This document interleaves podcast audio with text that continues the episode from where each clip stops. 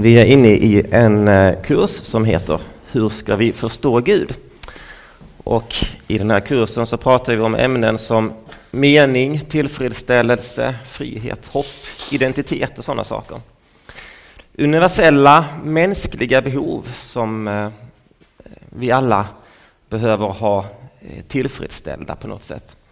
Och som också är universella i den bemärkelsen att, att vi behöver få dem bemötta Oavsett om vi är kristna eller ateister eller, eller vad vi tror på. Och eh, jag sa till mina kollegor på jobbet häromdagen att den kristna tron ger oss unika möjligheter att förstå varför vi har de här behoven och unika resurser att finna svar på de här behoven. Ehm, och ett ställe som man kan, man kan söka svar på det är då i, i den kristna tron som sagt. Och ämnena för den här kursen det är som jag nämnde mening och tillfredsställelse, hopp och frihet och så. Och då kan man tycka att det här är um, ungefär samma uh, typ av, av behov, men så är det inte riktigt. Därför att uh, frihet, som är ämnet för idag, det skiljer ut sig lite från de övriga.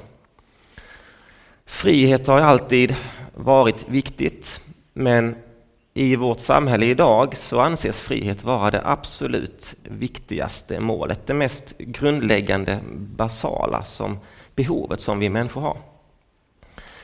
Det är som en, nästan som en modern trosbekännelse. Jag har rätt att göra vad jag vill med mitt liv så länge jag inte skadar någon annan. Ehm, och Eh, vi ska idag undersöka det här sättet att se på frihet som är vanligt i vårt samhälle och se, jämföra den med eh, det kristna sättet att se på frihet. Och ehm, se om, om den kristna tron har någonting att, att eh, säga i den här frågan. Och då ska vi börja med det moderna synsättet och en som har eh, gett ord åt detta det är Björn Afzelius och jag ska inte sjunga eftersom min röst inte är helt hundra och jag hade inte, hade inte sjungit ändå. Eh, men då, då sjunger han så här då. Du är det finaste jag vet, du är det dyrbaraste i världen. Du är som stjärnorna, som vindarna, som vågorna, som fåglarna, som blommorna på marken.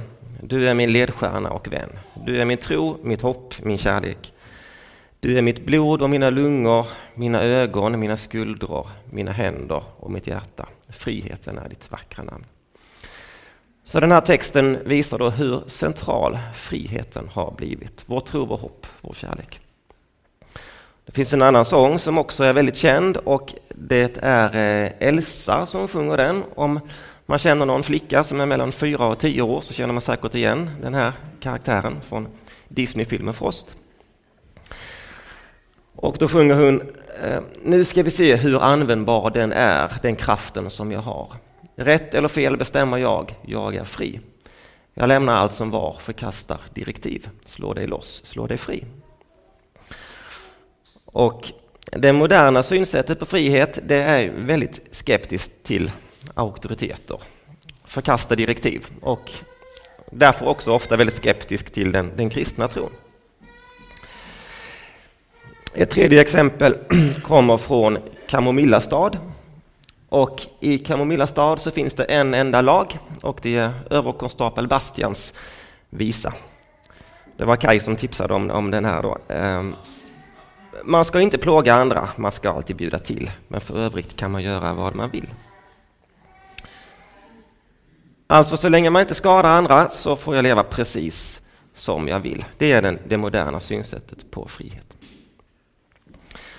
Jag ska ge ett annat exempel, sista exempel, som inte är den moderna synen. Det här är ett citat från en jurist i Uppsala på 1700-talet. Den här skylten hänger ovanför aulan på Uppsala universitet. Och det står så här.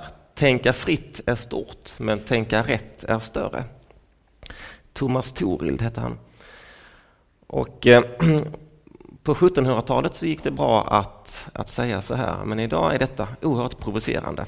Och det är många studenter som tycker att den här skylten måste vi plocka ner. Därför att idag så har vi bytt plats på, på de här orden, så vi, vi säger ofta att tänka rätt är stort, men tänka fritt, det är det allra största. Jag ska återkomma till, till eh, det här citatet om en liten stund. Eh, motståndet mot auktoriteter och, och därmed också motståndet mot, mot, eh, mot den kristna tron eh, som, som följer av det då.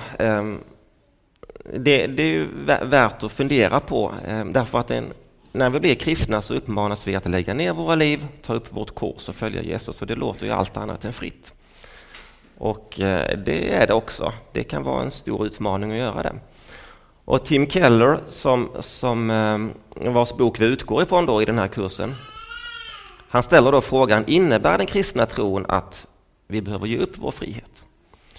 Och svaret på den frågan är ja och nej. Vi behöver ge upp vår egen frihet. Men i gengäld så får vi tillbaka en frihet som är så mycket större. Eh, och mycket mer grundläggande än någonting som världen sjunger om. Ehm, Jesus eh, säger några ord om den frihet som han ger. Och då läser vi från Johannes evangeliet kapitel 8, vers 31. Ehm, Jesus sa till de judar som hade kommit till tro på honom, om ni förblir i mitt ord är ni verkligen mina lärjungar. Ni ska lära känna sanningen och sanningen ska göra er fria. De svarade honom, vi är Abrahams barn och har aldrig varit slavar under någon. Hur kan du säga att vi ska bli fria? Jesus svarade, jag säger er sanningen, var och en som ägnar sig åt synd är syndens slav. Om nu sonen gör er fria blir ni verkligen fria. Jag vet att ni är Abrahams barn, men ni vill döda mig därför att ni inte tar emot mitt ord. Ehm, så det är det kristna synsättet. Och vi ska nu se lite grann på det moderna synsättet, om det finns några problem med det. Och eh, jag kan jag avslöja redan nu att det finns vissa problem med det. Och det första problemet är att det är omöjligt att leva efter det här synsättet, att ingen ska tala om för mig hur jag ska leva och det får inte finnas några begränsningar i mitt liv. Och Tim Keller ger en liknelse med en man i 60-årsåldern som har ett intresse att äta mue, mad, god mat och mat i rättan tid. Och det ska gärna vara så ofta som möjligt och fet mat ska det vara. Och så röker han och sen har han ett annat intresse att umgås med sina barnbarn. Och när han då kommer till den årliga besiktningen på vårdcentralen så, så säger läkaren att dina, dina mål i livet är inkompatibla. Du kan inte om du vill se dina barnbarn växa upp, då måste du sluta med dina favoriträtter. Annars så kommer du få en hjärtinfarkt inom en snar framtid. Så hans intressen ligger i konflikt med varandra. Och så är det ofta i livet, att det finns ingen fullständig frihet, utan vi har olika friheter på olika områden i livet och vi måste välja mellan våra friheter och välja bort andra friheter. Vill vi bli ekonomiskt oberoende i framtiden eller bli fotbollsproffs eller så, så måste vi göra vissa uppoffringar nu i livet. Och då kan man ju invända här att de här valen gör ju jag själv. Jag är fri att välja vilka friheter jag vill ha. Men så är det inte heller riktigt, utan de flesta friheter som vi väljer bort, de har vi inte själva valt bort. Utan vi tvingas att rätta oss efter hur verkligheten ser ut. Vi har våra, våra fysiska kroppar som är skapade, designade med, med vissa förutsättningar, men inte med andra förutsättningar. Och vi ska se ett, ett videoklipp som illustrerar detta.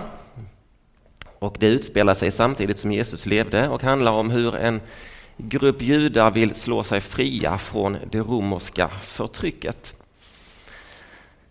Och eh, i den här scenen så sitter de på en eh, trappa och eh, en av de här personerna, Judit heter hon, hon har hållit en liten utläggning om hur de ska bli fria och de andra har inte riktigt hängt med på, på vad hon har sagt. Men så utspelar det sig ett samtal som handlar om en annan typ av friheter. Så kan vi få igång det här videoklippet. Yeah, I think Judith's point of view is very valid, provided the movement never forgets that it is the inalienable right of every man or woman, or woman to rid himself or herself, or herself. Agreed. Thank you, brother. Or sister. Or sister. Where was I? Think you're finished. Oh, right. Furthermore, it is the birthright of every man or woman. Why don't you shut up about women, Stone? You're putting us off. Women have a perfect right to play a part in our movement, Reg. Why are you always on about women, Stan? I want to be one. What? I want to be a woman. From now on, I want you all to call me Loretta. What? It's my right as a man. Well, why would you want to be Loretta, Stan? I want to have babies. You want to have babies? It's every man's right to have babies if he wants them. But you can't have babies. Don't you oppress me. I'm not oppressing you, Stan. You haven't got a womb. Where's the fetus going to gestate? You're going to keep it in a box? Here, I've got an idea. Suppose you agree that he can't actually have babies, not having a womb, which is nobody's fault, not even the Romans, but that he can have the right to have babies. Good idea, Judith. We shall fight the oppressors for your right to have babies, brother. Sister, sorry. What's the point? what? What's the point of fighting for his right to have babies when he can't have babies? It is symbolic of our struggle against oppression. Symbolic of his struggle against reality. Yeah. Så det här var ett klipp från filmen Life of Brian. Och eh, Stan, eller Loretta, han eller hon vill ha barn. Men som hans vän påpekar, det är inte en kamp för frihet eller mot förtryck, utan det är en kamp mot, mot verkligheten. Våra kroppar är skapade, eh, designade med, med vissa förutsättningar. Och det finns ingen fullständig frihet, utan vi behöver eh, rätta oss efter hur verkligheten ser ut. Så om vi vill bli så fria som möjligt så bör vi inte försöka motarbeta eh, hur verkligheten är och hur vi är designade att, att fungera. För då kommer vi inte att vinna någon frihet utan vi kommer att snarare att förlora frihet. Och det gäller den fysiska verkligheten men det gäller också den metafysiska verkligheten. Och ett exempel på det är hur relationer fungerar. Relationer är ju någonting metafysiskt, alltså någonting som inte är, inte är materiellt, inte är fysiskt, utan det är någonting som går utöver det fysiska. Ehm, om man är intresserad av en, en ehm, kärleksfull relation så kan man inte ha en syn på frihet som går ut på rätt eller fel bestämmer jag, förkastar direktiv, låt min vilja ske, jag gör som jag, jag själv vill. Ehm, då kommer man aldrig att få uppleva den friheten som finns i en kärleksfull relation. Och det, det, handlar inte bara om romantiska relationer utan även relationer mellan föräldrar och barn och mellan, mellan vänner. Utan för att man ska kunna ha den typen av relation så behöver man ge upp någonting av sin frihet. Och ju längre djupare man kommer i relationen desto mer av sin frihet behöver man ge upp. Men desto mer av en annan form av frihet får man också tillbaka. Jag kan inte säga till min fru att jag kommer inte hem från jobbet idag utan jag åker på konferens en vecka. Rätt eller fel bestämmer jag, jag förkastar direktiv. Ehm, det skulle inte bli något lyckligt äktenskap. Ehm, å andra sidan finns det mycket medicinsk forskning som visar på eh, vikten av av sociala relationer och det förlänger livet mer än vad det gör att sluta röka och sluta äta, äta fet mat. Eller åtminstone lika mycket. Ehm, det minskar risken för depressioner och ångest eh, och så vidare.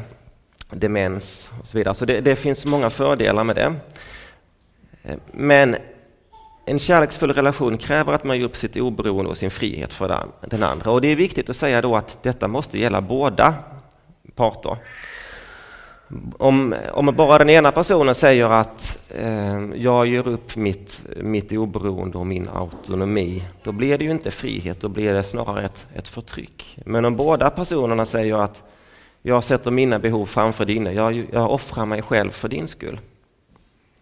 Då kan man få en djupare form av frihet och det är en frihet som befriar från fruktan och oro. Att vi är beroende av oss, av oss själva, Eh, att vi måste förlita oss på oss själva, att vi behöver möta den här världen med våra egna resurser och våra egna förmågor. Jag har ett par vänner som eh, har en segelbåt i Göteborgs skärgård, eller nu har de nog bytt den mot en, en motorbåt. Men om man ska segla och få uppleva den frihet som det innebär, då finns det vissa, eh, vissa gränser som man behöver hålla sig inom. Det får inte vara för grunt, det får inte blåsa för lite, det får inte blåsa för mycket. Eh, och på samma sätt så är det med kärleksfulla relationer. Att man behöver sätta eh, vissa gränser för sina val och eh, för hur man hanterar de, de relationerna. Då. Så vi behöver anpassa oss efter hur verkligheten ser ut, efter hur vi är designade. Vi behöver inse att vi klarar inte, ehm, vi klarar inte att skapa vår egen frihet genom att, att eh, själva bestämma vad som är rätt eller fel och förkasta direktiv, utan vi är sociala varelser och vi behöver andra personer. Det tredje problemet det är med den moderna synen på frihet, det är att den är otillräcklig. Filosofer skiljer mellan vad man kallar för positiv och negativ frihet. Där negativ frihet är avsaknaden av allting som begränsar mina val. Och positiv frihet är möjligheten att använda sin frihet för att leva på ett visst sätt. Och den moderna synen på friheten är helt och hållet negativ. Ingen ska tala om för mig hur jag ska leva. Men frågan är, kan det finnas någon verklig frihet utan att man har ett mål och ett syfte med sin frihet? Om vi ska bedöma en bil ifall den är bra så måste vi veta vad vi ska använda den till. Ska vi köra rally med den eller ska vi frakta IKEA-möbler? Så det, det, måste vi vara överens om, vad är syftet med den här bilen? Och på samma sätt om vi ska kunna bedöma, är vi verkligen fria? Så behöver vi veta vad ska vi använda vår frihet till? Och då kan vi gå tillbaka till Thomas Torils ord. Att tänka fritt är stort, men att tänka rätt är större. Och vad menade han med det? Han menade så här att det är bra att tänka, tänka fritt, men det är ett medel. Målet för friheten är att tänka rätt. Och då skrev han så här i en bok på 1700-talet. Det är lite arkaisk svenska, men jag tror att det framgår ändå vad han menar. Den sanna frihet som Gud stiftat för alla väsenden är den att följa sin sanna natur och att då människans natur är att söka sällhet, vilken endast genom det goda kan vinnas, så är och människans naturliga och äkta frihet just rättigheten att få göra allt det goda som hon kan, varav följer att vars och ens dygd är måttet för hans frihet. Ty en rättighet att även få göra allt det onda man kunde skulle vara en rätt till att göra orätt, vilket icke kan tänkas. Så vad menar han med det? Han menar att friheten i sig har inget egenvärde utan syftet med friheten är att göra det goda. Målet är att nå vår sanna natur och medlet för att komma dit är friheten. Alltså att tänka fritt är stort men att tänka rätt är större. Så slutsatsen hittills då är att en frihet som är fri från alla begränsningar, det existerar inte och det kan inte existera. Det är att, att eh, det är en kamp mot, mot verkligheten. Och framförallt så är en sån syn på frihet oförenlig med att leva i kärleksfulla relationer som kan ge oss den djupaste formen av frihet.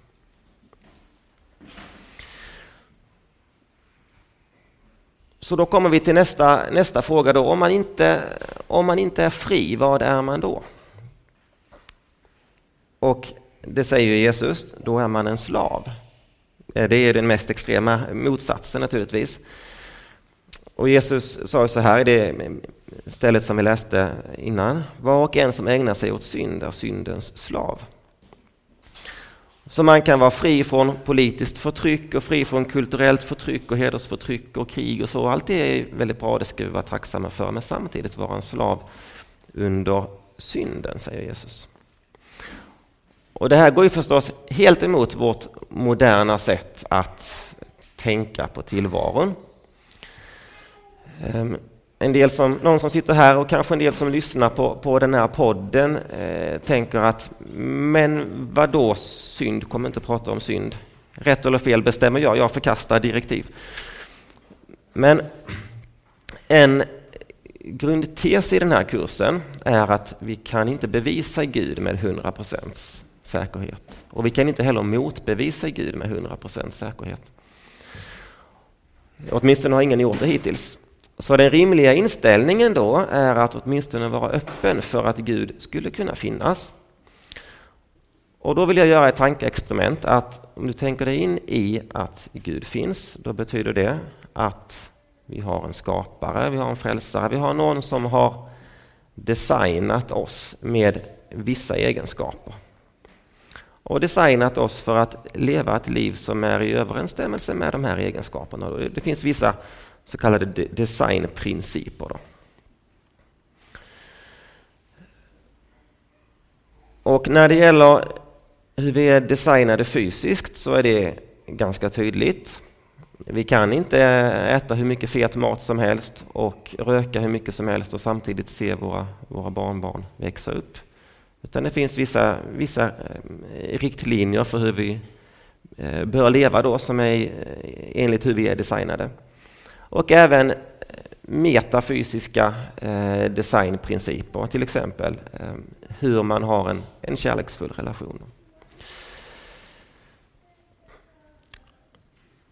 Och då är det ju så att när Gud har gett oss riktlinjer för hur vi ska leva, till exempel att vi ska inte mörda, vi ska inte ljuga, vi ska inte eh, begå äktenskapsbrott och så vidare.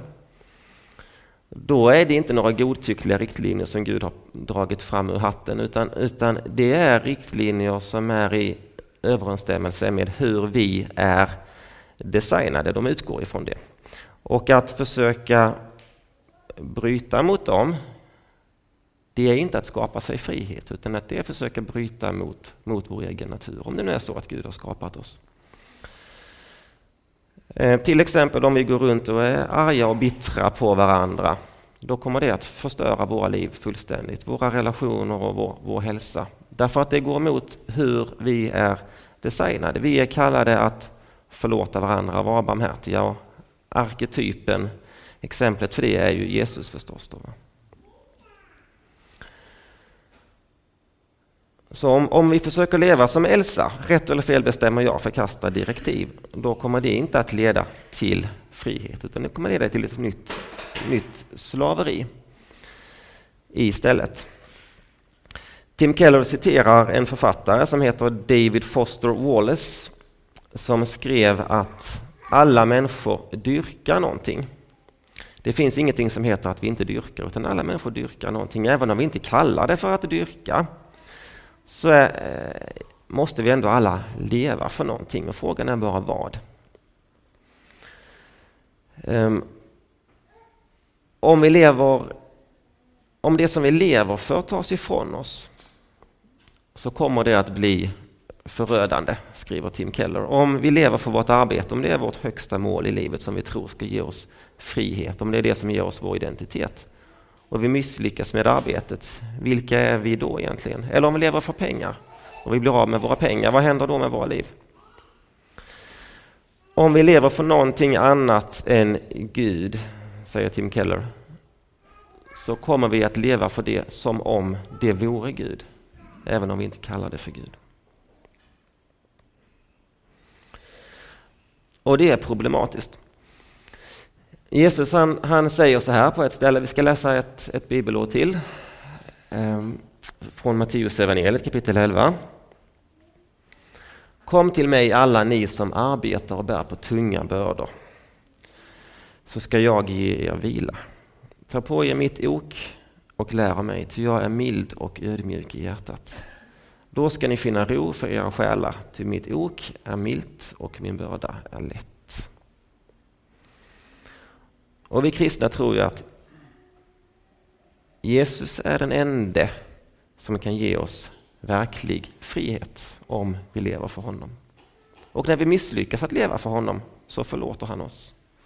Vårt arbete kommer aldrig att förlåta oss. Våra pengar kommer aldrig att förlåta oss om vi misslyckas att leva för dem. De kommer inte att göra oss fria.